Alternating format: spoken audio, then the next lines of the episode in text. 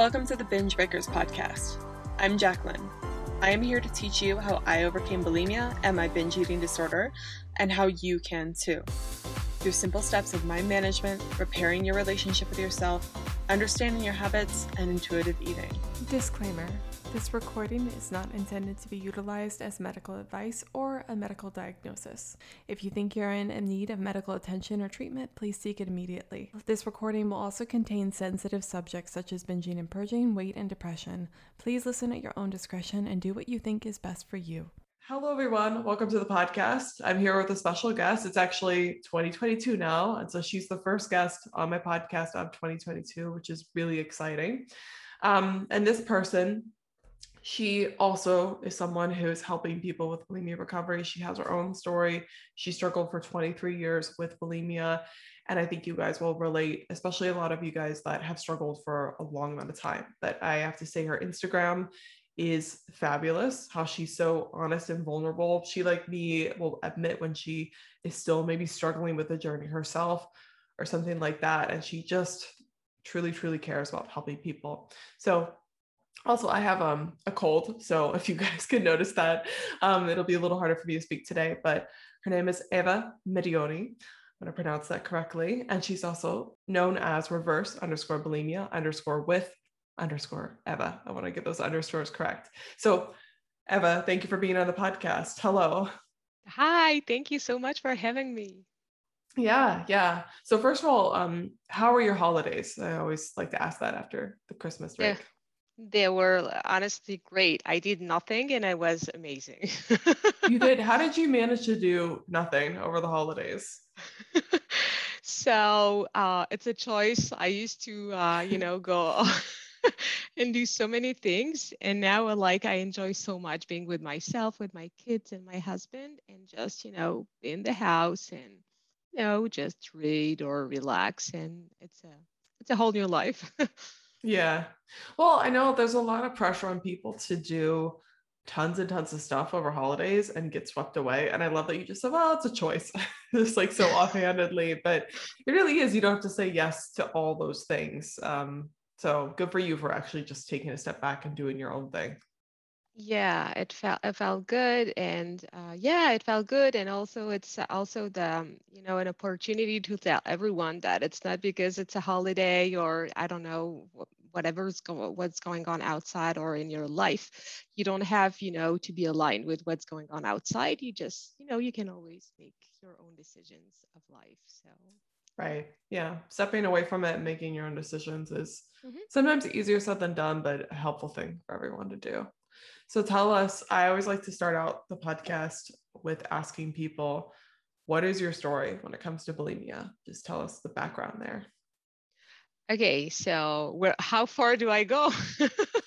I think whatever you feel comfortable sharing. So you can start from the very beginning, but at least give us like a little preview of what what happened. Okay.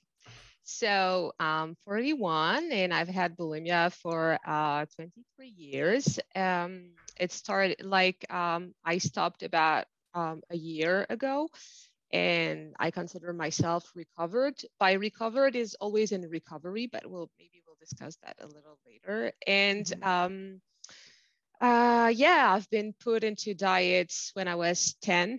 I was not fat at the time.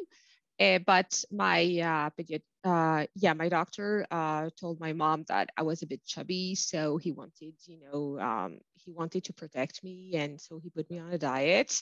And my diet life started at ten. Wow. And yeah, and no matter how thin or fat I was, it was never good. So you know, I've tried all the diets, and I've been yo-yo dieting for so many years and one day it was too hard. So I was like, how am I going to get rid of all the food I've eaten since I'm so fat? Um, which is not a problem, by the way, for me now. But um, and so I, I don't know. I, I think I, I believe I, re- I saw a movie uh, you know, seeing a girl who was throwing up, and I was like, maybe that's an option. And after, mm. you know, a few try, I was like, okay, maybe that'll work for me. So how long did that last? The bulimia, you mean? Yeah, after like so what happened after that basically? okay, so after that, um, the first year, so I was hiding uh, my uh, binging, and uh, so I have was having lots of binges. I wasn't eating in public, so I was because in my family and everyone around me was um, putting me on a diet. So I had like special meals, and it was always like vegetables and no fat and all the things. So I didn't enjoy it. Plus, I was really hungry, so I was eating um, secretly and overeating. Um, uh, and then uh, I started uh, trying to purge. In the beginning, I'll admit it wasn't working. So I was really mm-hmm. pissed at myself because I took lots of weight and I was bullied for being, uh, you know, fatter. And I was considered um, I come from a Jewish Sephardic family with, you know, like all all types of uh, stereotypes around the woman and how a woman is mm. supposed to be and her body. And so I had lots of pressure around that. And um, I was rejected. And so after you know i after i tried so many times to make myself throw up one day it worked and i started being uh, at a more normal weight and that's how i maintained my weight for so many years. Mm. um, i tried to stop to stop sorry but um, we both know that willpower has nothing to do with it so it didn't work. Yeah. Well you know i have mixed feelings. Like I think that at the beginning, sometimes some willpower is required to like push yourself through. But I do agree that like willpower is not a sustainable method mm. long term. But um so and and I'm sorry, I meant to ask earlier, like how old were you when it started? That when 17. when okay. 17. All right. Yeah. No, that's, that's awful. Okay, so that lasted a long time. Also, I'm sorry that I mean, you're you're fine now, obviously, but still, affected a long period of your life. I'm sorry, people are putting on diets and holding those pressures up to you. So, how did you kind of come out of that? And it's also fairly recent, your recovery, which is, I think, really cool in a lot of ways. A lot of people think they have to they have to have five years under their belt or seven years under their belt before they can even dare to say that they are recovered. And I love that you're just out here already saying, no, this is where I'm at. So, anyway, how did you get to that point? Okay, so I've tried many things, and I mean, they're all valid, but they didn't work for me. So I've tried medication that didn't help. Before medication, different medications didn't help because it's also associated with anxiety or a little depression or deep depression. It depends. And so I've tried, but I was just, um, it was just not working. It was making me worse. I mean, I was feeling tired all the time, so it didn't help. But I'm not suggesting that uh, you know no one should go to the right. doctor. Mm-hmm. So you know, um, I tried also therapy, like uh, one-to-one therapy and group therapies. It mm-hmm. helped it a, a, little bit, but it never, for me. Um, what was unbelievable is that none of this helped me stop for one day. So I've been um, yeah, I've been binging and purging for almost uh, 23 years, pretty much every day, once a day, but every day. Uh, on some periods, maybe a little less or a little more, but that's still a lot. Mm-hmm. Yeah, no, absolutely. Well, why do you? I know you want to say like what worked. Why do you think those things didn't work for you? Because they work for some people obviously they do they do mm-hmm. i believe we all have a different story what never really helped me is um, to work only what I call on the mechanical part. Like you can suppress, you know, some depression with medication, which is really u- useful. Once again, I'm not suggesting that people don't yeah. take medication. Uh, you can stop, as you said, like to binge and purge if you have some willpower. I didn't have, but some people have more willpower uh, around that. Uh, and they are capable of stopping binging and purging for like one month or three months, but then it's coming back. It didn't work for me because, uh, in my opinion, and that's how like i'm helping other people it's how i talk to myself no matter like you know the amount of willpower you can have and you the, the effort you can put into stopping yourself from eating so much in a short amount of time, you know, compulsively with, with like the lack of control and then purging. The, the worst part in bulimia for me was how I was talking to myself all the mm. time. So I'm not suggesting that, you know, there, of course, there are like really, I mean, pretty um, well known downsides to binging and purging, especially purging. Mm-hmm. But uh, what kept me uh, there despite like therapy and in therapy we went like you know to uh, through childhood and you know some traumas and it was useful but i still didn't know how to talk to myself like today okay now i know that but what am i going to do with myself right now mm-hmm. and so well one i agree first of all that uh like those things can be really effective and helpful and some people like that works but a lot of people i know that listen to my podcast and people i've talked to traditional therapy hasn't worked for them medications haven't worked for them. Um, and that's not again to say that they don't work but there's certainly a group of people. So when you say talk to yourself what do you mean by that? It's like uh, basically uh, paying um, attention to when something happens um, for example, if I'm eating a little too much, because we're talking about like food, but it could apply to anything in life. Um, uh, let's say I eat and I eat a little too much. And, you know, you always have, I mean, when you're bulimic, you always have the thought, okay, is it like, when do I stop? And when you start feeling a little full, you're like, it's triggering lots of, you know, thoughts and feelings and then you call yourself names you're like okay you're just so fat you're so lazy you cannot do it you're mm-hmm. such a mm-hmm. failure and you go and you spiral into all of that and that leads you to to the fuck it mentality where you're like okay so since i'm screwed you know just let's you know give in the urge to eat and then purge because you know i'm not worth anything else. And that's basically what happens. But it could happen to anything in life. For example you you lose your keys your you know your house keys and you're like i'm such a failure how can i right. lose my keys yeah and like ridiculous simple things and you're like you're a yeah. horrible person yeah how mm-hmm. could you do that what were you thinking and mm-hmm. you go and and that's not helpful and that's a soundtrack that's a narrative we're having all the time for everything, almost everything. And that's what leading um, people to bulimic to binge and purge, in my opinion.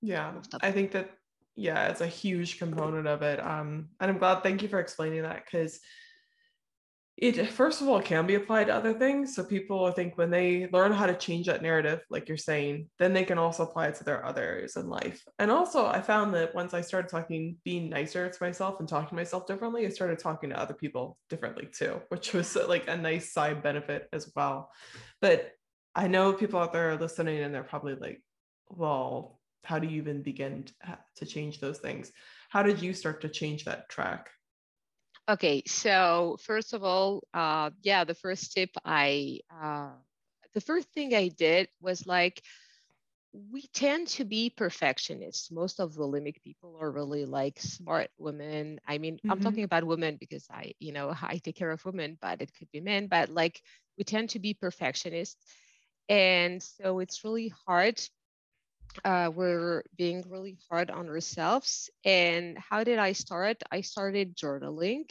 and without judging myself, which was hard, but I realized all the horrible things I was writing in my journal about myself. And I was like, okay, where do I start? How can I stop talking to myself like an asshole seriously? And and and then I've been helped. Also, I've been taking coaching. Uh, I know you've uh, probably I, I, I, if I didn't misread, you've been through the life coach school, uh, self scholars, right? So mm-hmm. probably yeah. yeah.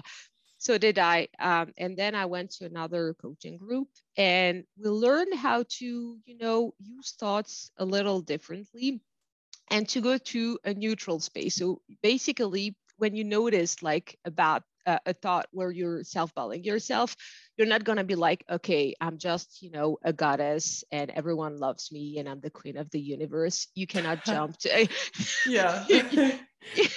Makes total sense yeah but that's what happens because when we you know listen or read about positivity especially on social media it's like um okay yeah please be grateful be positive and it feels even worse when you don't you're not in a good place yeah so it feels like if you have something that's way too sweet it's like ridiculous yeah. and overwhelming yeah. sorry by the yeah. way my eyes are watering like crazy from this cold so if i just casually dab my eyes that's why so yeah and i believe what works is to try uh, preferably with the help of someone, but some people can do it by themselves. It can take a little longer, but whatever. So uh, to kind of um, make some thoughts more neutral.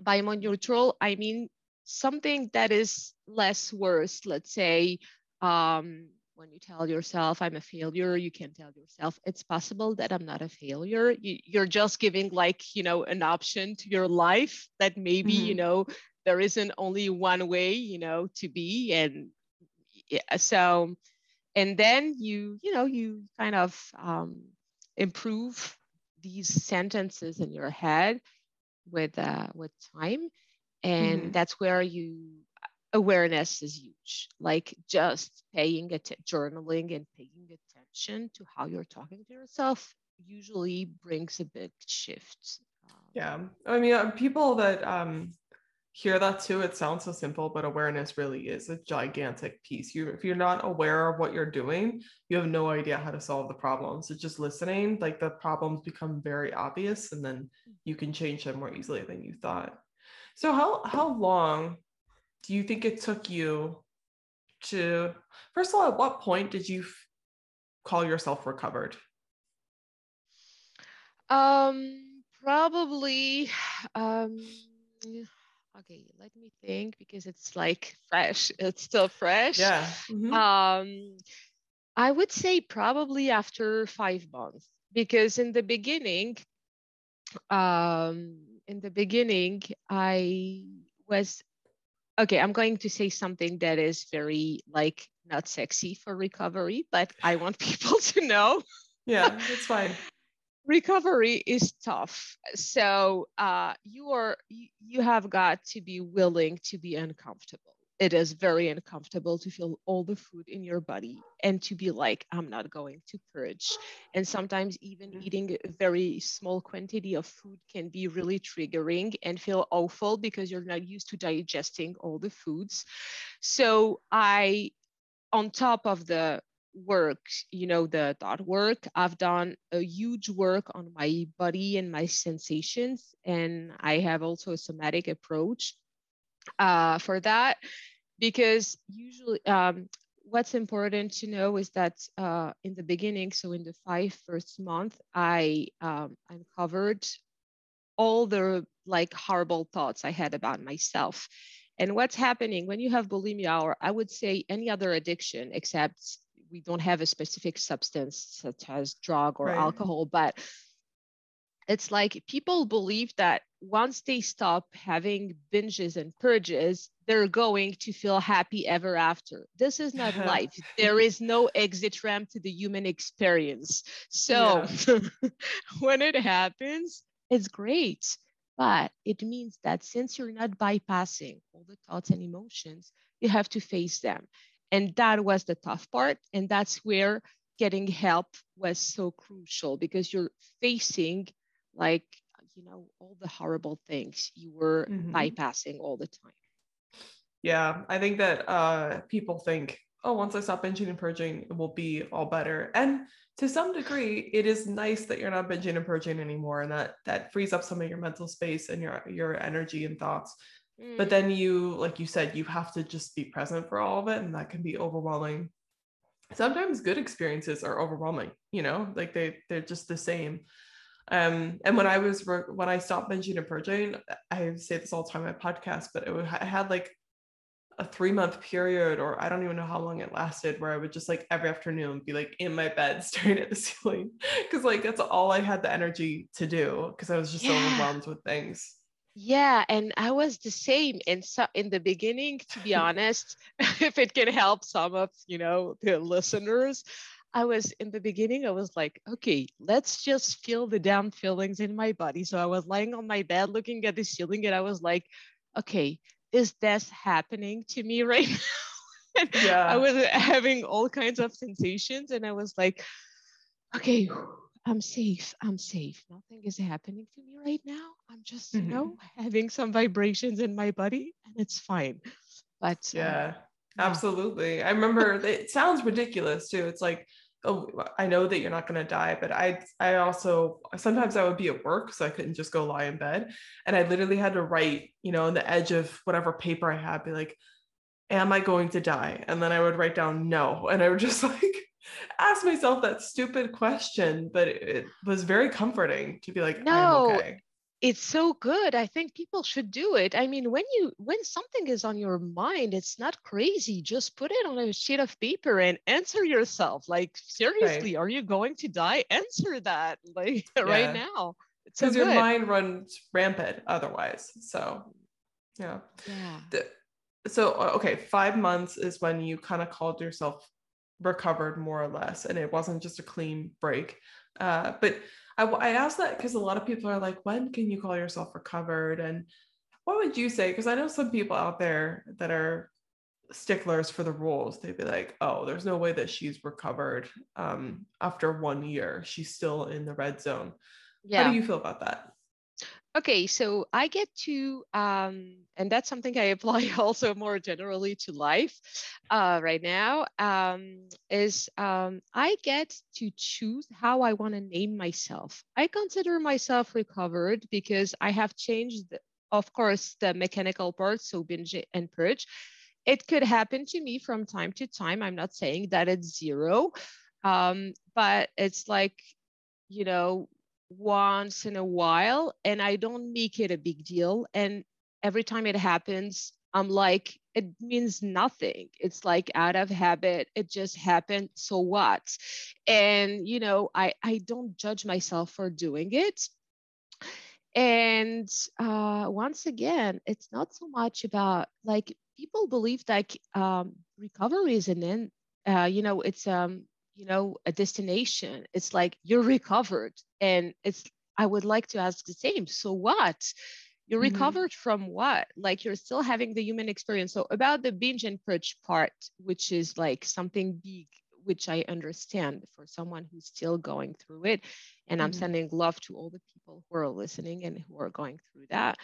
But um, you get to choose whenever you want to call yourself recovered. Now, we, if we look at the DSM-5, you know, with the official like definition, if you're Right. binging and purging like more than uh, one to three times a week, then you're still, you know, uh, suffering from bulimia.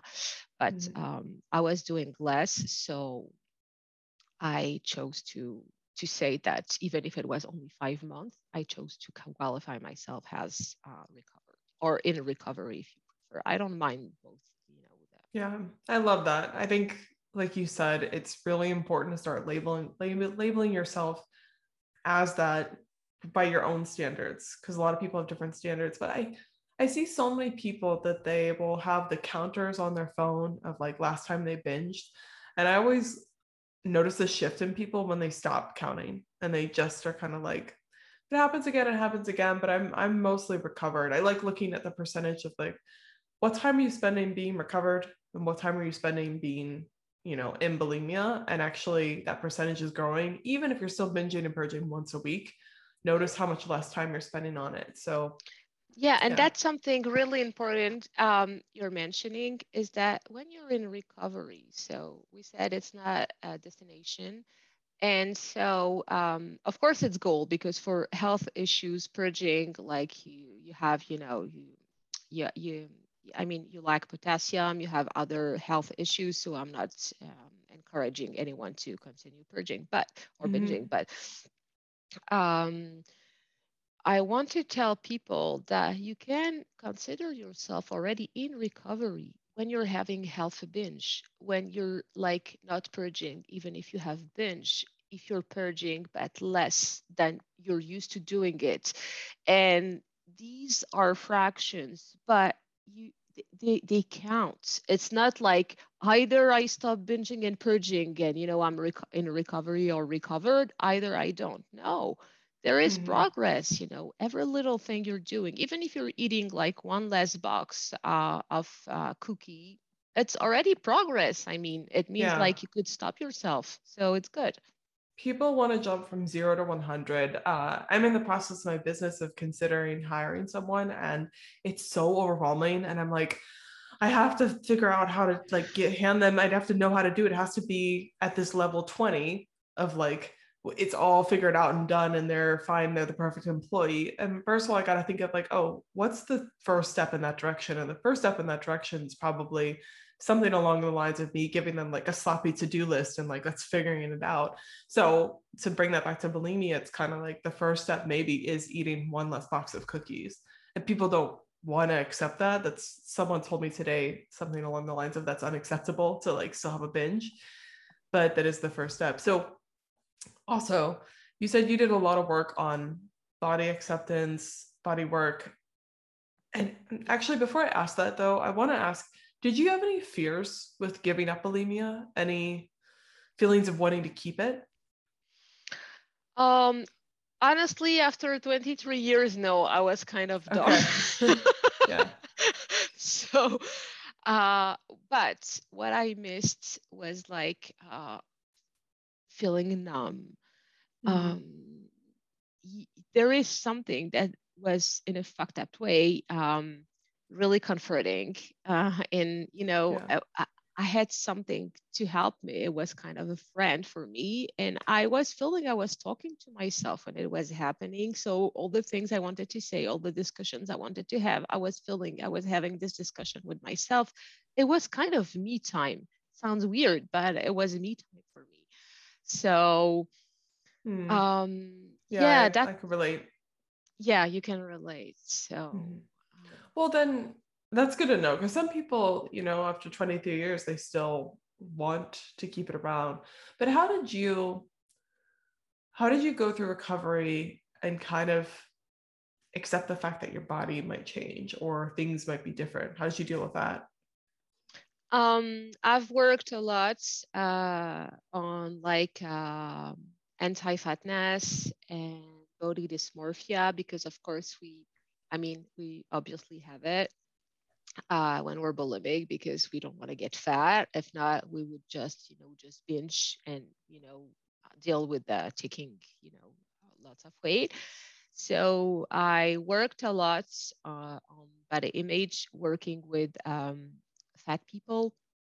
Uh, not for coaching, but I mean, I was having a lot of content. I decluttered my Instagram and lots of um, social media I had from only skinny people or fitness promoting people. And so I worked a lot around like you could be any you know at any body size. I'm not saying there is no discrimination outside but you always get to choose how you want to feel. And i was like listen i've been like at this normal weight because i've never been skinny even though i was purging. And I was at this weight, but I was never happy. So I was like, actually, my body is not what is making me happy. What is making me happy is the thoughts I'm having about myself. And the more I was surrounding myself with, a, you know, diverse range of people, the more I was feeling comfortable and loving them and finding them amazing. And I was like, this is life. This is true connections. And I don't care how well I will look like, but I know I don't want that anymore in my life. Mm, yeah. I can certainly agree that your body is not what makes you happy. However, I mean, you know, your health affects your mental health, right? So yeah. it's important to take care of yourself, that sort of stuff. But if you are size two that does not make you happy, right? It doesn't. Um, and I, I feel like the leanest times, um, that I have been have been the times when I've been most isolated and depressed, um, which is a horrible thing. That's not the key. Like, I don't, and when saying that, I want to be careful because you can um, achieve your health goals and stuff like that without giving up your life and happiness and all that sort of stuff. Mm-hmm. But leanness isn't necessarily the definition of health whatsoever. No, and health include in the you know worldwide definition includes mental health, and we don't mm-hmm. discuss enough about it. And if you have like um, usually you know when um, women I help tell me um, I want to be healthy, and I ask them, um, okay, what do you believe is and they tell me i eat uh, fruits and vegetables and i go to the gym like multiple times a week. And they're, they're like i want to keep this. It's healthy. And i always tell them you know what's healthier? And they're like um and i'm not sure. I'm like to, st- to stop binge and purging. And your mental health is like it's crucial. What's the point of eating vegetable i'm not saying we you know like we're not supposed to eat like vegetables and all the things but Mm-hmm. It's not a priority. When you're binging and purging on a regular basis and you're dying slowly inside, there is no yeah. point to me to eat any vegetables or go to the gym or you know walk 10k steps a day it's ridiculous so i better it's a little tough love from eva yeah i agree i think that um people when you're binging and purging that is the top priority to get that done and again, the, well, the things that we're saying though, I think is really triggering to someone who's in that eating disorder phase, because then they're like, I have to give up. Uh, that's completely letting go. That's letting go of all my health, everything. I'm going to be a complete slob, like only eating chicken all day or something. I don't know. But what actually happens is you kind of, not everyone, but for me, I found that when I first kind of jumped full heartedly into intuitive eating and stopped binging and purging, I didn't I didn't eat like complete crap, but I was eating like crap basically. like go through lots of junk food and ice cream, but that really quickly tapered down because I I also felt physically not that well eating that all the time and I started craving broccoli and things like that. So most of the time you still even when you kind of let those things go, you start craving healthy things. Not always, but I think it comes from a, a better place because when you're saying people are like wanting to do 10k steps and stuff like that comes from like pressure pressure pressure to whatever. But when you're craving broccoli because you've been eating like crap it kind of comes from a place of like no i want to take care of myself. This isn't this isn't making me happy either. Yeah it's so important. Yeah and mm-hmm. actually what surprised me it actually blew my mind. When i started eating like whatever i wanted so i probably ate much more like um, processed food and i didn't mind. I was like okay i'm trying you know to stop binging and purging so i don't really care what i'm eating even if it's like it lasts for like one or two years it's it's not a big deal for me. So i was mm-hmm. okay with that.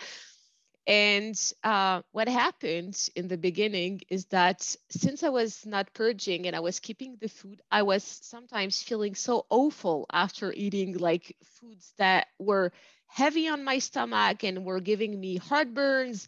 And I was like, I'm not sure I'm going to experience that again. I'm not sure I'm enjoying yeah. this experience. So, you know, let's eat all the food. And I was also having salads and vegetables, but not forcefully. It was coming from a place where I wanted them. And right. it's totally different. So you'll get surprised. yeah, absolutely. Um, I think when you're so so hard full-heartedly trying to force yourself to eat those things it makes you want to rebel against it very hard and then um once you kind of like I don't know, it's like letting a kid do whatever they want or something for a little while. And then the kid's like, oh, this is nice, but I actually am kind of tired. I actually do want to go back to school, all these sorts of things. Like you kind of come back around. You just need your like weeks of play and stuff like that. Um, but yeah, a lot of people they're scared to take that leap um, and go into that. So it's good that we're both saying like, no, it it comes around. It's not horrible long term. Yeah, exactly. And also, I saw that you're um you're also training. You're uh lifting weights, right? Yeah, I love Am I correct? Weights. Yeah, mm-hmm. me too. Um, yeah, I I've done so many sports. I had a period during bulimia, or I would say orthorexia, but um, I was compulsively going to the gym all the time and to Mm. compensate on top of purging, which was uh, which was awful on my body. And even during recovery, you're you're like I I used to have this mentality of like, what if I'm losing you know so much um, muscle because I'm not having enough protein and what if and nothing happened to me. I kept the muscles and Yeah. Mhm. it's all We think that well the, the amount um that like the bodybuilding community encourages you to eat and protein is ridiculous. And I think it's only necessary if you're like a professional bodybuilder comp- competitor. Otherwise, Yeah. it's not it's not practical nor good. It isn't good for you regardless, but it's definitely not necessary for you to do if you just are normal, want to build some muscle, whatever. Yeah, and you can still be, build great amount of muscles not eating so many proteins. I mean, we're not professionals on this, but honestly, No. I've seen, you know, like the changes on my body and as you said, for what I'm expecting and it's like really fine and I, I see the difference and i'm also like 41 so it's not like i'm not 20 it's harder to you know uh, build Yeah. muscle uh, with age so when you're aging so uh, i'm talking from like a realness. It it happens. If you're training and you're eating and you're feeding yourself it's gonna happen. It will take a little more time. Maybe who cares? It's working you know? Yeah, and that's why it's important to fall in love with the process, right? Because like even if it takes time, I'm sure I'm sure you like lifting weights because the feeling is really nice and it's good for your mental health as well. Mm, I feel so strong. I love feeling strong. Like when uh, Yeah. I feel like I- I'm at the top of the world when I'm doing a deadlift. Oh yeah, so yeah. You're like I could lift a car right now. I'm so badass. Yeah. Yeah, exactly. So I want to, because for the sake of time, I want to ask you. I had a question. Let me review real quick. Mhm.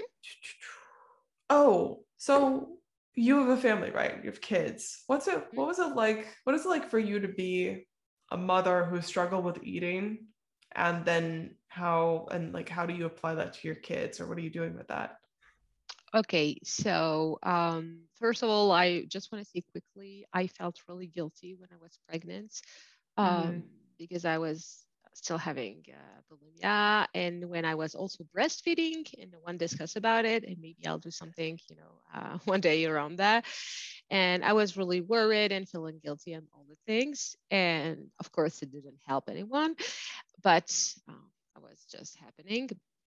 Uh, so um, I tried when they were little. I didn't tell them, um, and then with time, um, I I decided, but it was a choice. You don't have to. Uh, I decided to explain to them, and they did not fully understand because they were still. I mean, young. They were not two, but even like from seven to eleven. You know, now they're bigger, but you know they don't fully understand what's going on. They're like, I don't understand. You know what's going on, but I was trying to you know explain. And what I've learned from my own experience is that um, I am putting zero pressure on my kids. They eat whatever they want, whenever they want. And I must admit that they don't, you know, do nonsense. Like, you know, they self regulate. So it's like um, I buy them all the things. And whenever they want to eat, they eat. We do meals, of course. But I mean, Mhm. if they feel like snacking or something i just allow them because i've i believe that all the pressure that was put on me never helped and and also i am really concerned that lots of um, teenagers at my um, uh, kids uh, you know uh, school are going through eating disorders they share that with my kids Mhm. and because the pa- parents put them into diets or restrictions and especially the girls and it really breaks my heart so if there is one parent listening to that please do not put your child or your teenager or whatever age the person is do not put someone under restriction you know like let people self-regulate Yeah. Yeah. That's a my mom was put on a diet when she did not need to be put on a diet at all when she was younger. It just affected her for the rest of her life. It's awful what it can do to people. But thank you for answering that. First of all, for saying that you struggled with it while you were pregnant and breastfeeding, because I asked it specifically because I know a lot of moms out there go through the same thing. You're not the only one that's just gone through that. And I think talking about it normalizes it. Not that it's like, you know, you should be doing that, but it's like just let go of that guilt a little bit. Like you're not the only one, you're not the worst mother in the universe. And then when you so you said you did decide to tell your kids mm-hmm. How do you might ask me asking how you approach that conversation? Actually um, we're living in an um, apartment and it's not like so big and i believe they heard me like purge um, oh. uh, probably a couple times. And once they got because kids don't talk that's something also i want to say to other moms or people listening maybe moms to be you know in the future doesn't matter is that um, the kids don't speak but sometimes they hear or they don't mean to you know like um, stalk you but they're just mm-hmm. around in the house and sometimes they see that and at a certain point uh, one of my um, kid i don't remember which one told me, Mom, are you sick? Is there something wrong? And I was like, uh, Yeah. And I was like, okay, so now maybe they are spiraling into, you know, like the worst case scenario, like mom is dying. so mm-hmm. I I was like, I choose to be transparent with them, not with everything, because you know there's a certain age where you know we're not I'm not going to share everything, but I mm-hmm. decided to tell them, okay, listen, I'm going through something, but you know, I'm handling it. So it's going to happen. Even if it happens and you see me, uh, I was not like, you know, showing, um, you know, on purpose, but it could happen. And I was like, I just want you like to not worry for me mm-hmm. and that like we're taking care of this like that and me so don't worry about it and they were like okay so at least when they were feeling something was off uh, they were not, you know, in their head, like imagining, uh, you know, horrible scenarios. And maybe they did, but at least since we were talking about it, it was probably helping, not, you know, telling themselves like mom is dying tomorrow. Yeah, no, thank you for sharing that. I, I know it probably was hard, but um, a lot of people have asked me, should I tell my kids, should I not? And I agree that certain ages, like you should just like leave it and try your best to just not let those behaviors affect them. But I love what you said that, you know, they they pick up on things, they know things. And even as a teenager, you're I remember me being a teenager, like I could understand most things, but I also was young and like influenced and stuff like that and and didn't know everything, obviously. So I would have been nice sometimes if my parents had just been honest with me about what was going on. And so that way I didn't have to let my mind run wild with imagination. So good for you for having the bravery to do that. And I'm Thank sure you. it helped. Thank you. Yeah. Okay. So, um, I, so we kind of covered quite a bit, first of all. Um, I wanted to ask as we wrap some things up. First of all, do you have any goals for 2022? Yeah, I want to help as many women as I can. okay. Yeah. nice. Do you do the classic like New Year's goal setting? I do, but I don't know if you do. No, I don't. Um, I said uh, I'm not really good with like uh, dates, so yeah. and I have also a bad history of like New Year's re- resolutions, so I'm not feeling comfortable doing it. But I understand. Um, mm-hmm. I understand you could do it. It's just that I'm setting goals given my own like let's say calendar, my internal calendar like if right. i'm ready to do something it's like it's my year it's my moment let's do this and it has more to do with what's going on in my on my mind than what's happening outside uh, I love that. Yeah. I think that, you know, the New Year's can be such a great time because it's refresh and you you kind of society gives you the chance to like start over and stuff like that, but also your own calendar is really much more important than anyone else's and set goals but do it on your own time with what's going on with you. So that's great. And i think it's nice to have someone speak on the podcast who's not setting new year's goals. I'm, I'm such a goal setter and but i was never i wasn't always good at it. So i would set goals and like notoriously fail and i still i think i failed at almost every single one of my goals last year. But I learned a lot through the process, but like, you know, before I used to beat myself up if I failed. It's like that's kind of the point is to fail at them. The process is more important. Yeah, exactly. And you know, like what's failing anyways? What's failing Right. seriously? Yeah. It's just like not reaching the arbitrary goal that you got. But as long as you don't give up, there's no failure really.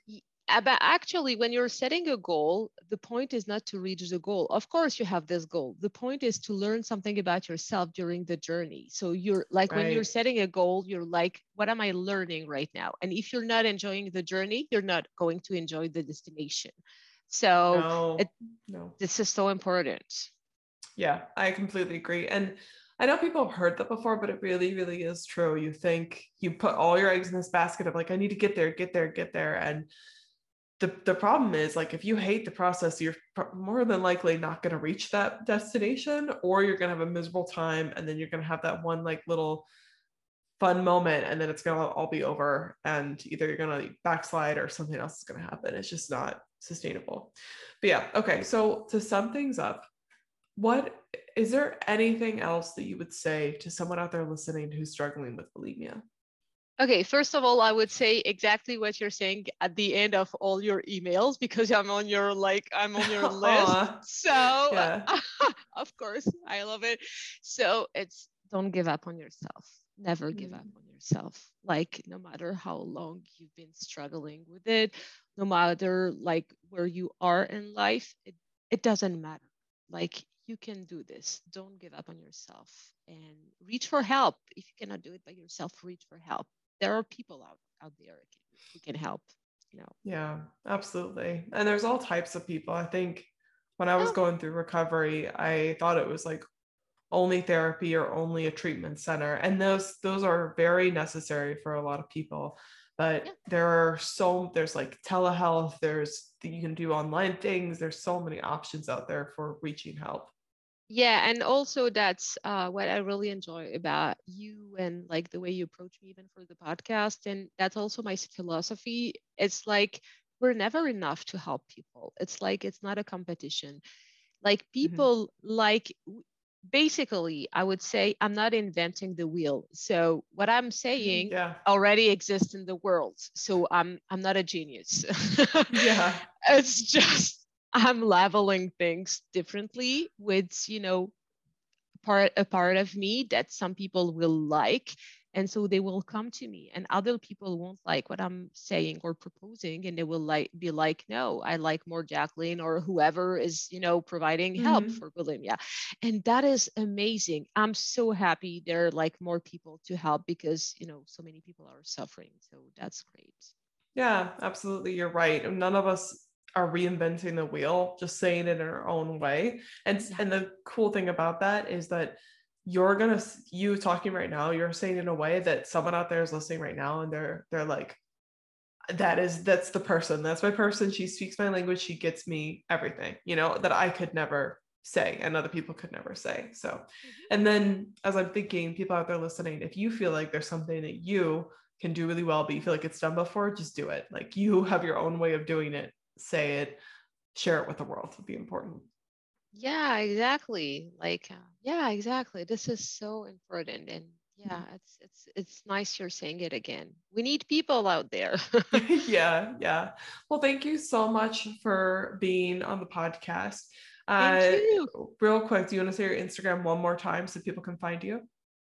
Yeah, so it's um uh rev also on Instagram reverse underscore uh bulimia underscore with underscore Eva EVA. Yeah. yeah nice. So she's on instagram. I'm following her. Her instagram's great. Uh, and again she posts a lot of um, very honest open things about bulimia and encouragement in her own journey and stuff like that. Although i saw you got a rude comment the other day so i'm sorry about that. That's frustrating Yeah, it happens. I mean, you know, that's also like the the luck I'm having working with thoughts. I'm like, it's not about me. Someone is just talking, you know, they're talking to themselves, they're addressing their own problems. And if someone is not willing to listen or to be open-minded, it's okay. They can talk. They are allowed to talk and you know, I'm allowed like to not be okay with what they're saying. Yeah. Due respect. So Mhm. yeah you just let them have their own opinion yes Exactly. but i know it can be sometimes easier said than done so good for you it's a very mature way of handling Yeah, it Yeah. thank you so much for your support. I really appreciate it. yeah, of course. Okay, for all you guys out there listening, thank you for being, um, thank you for listening up until this point. I hope you found it helpful, and thank you, Eva, for for being here. Thank you so much for all you're doing and for having me. I'm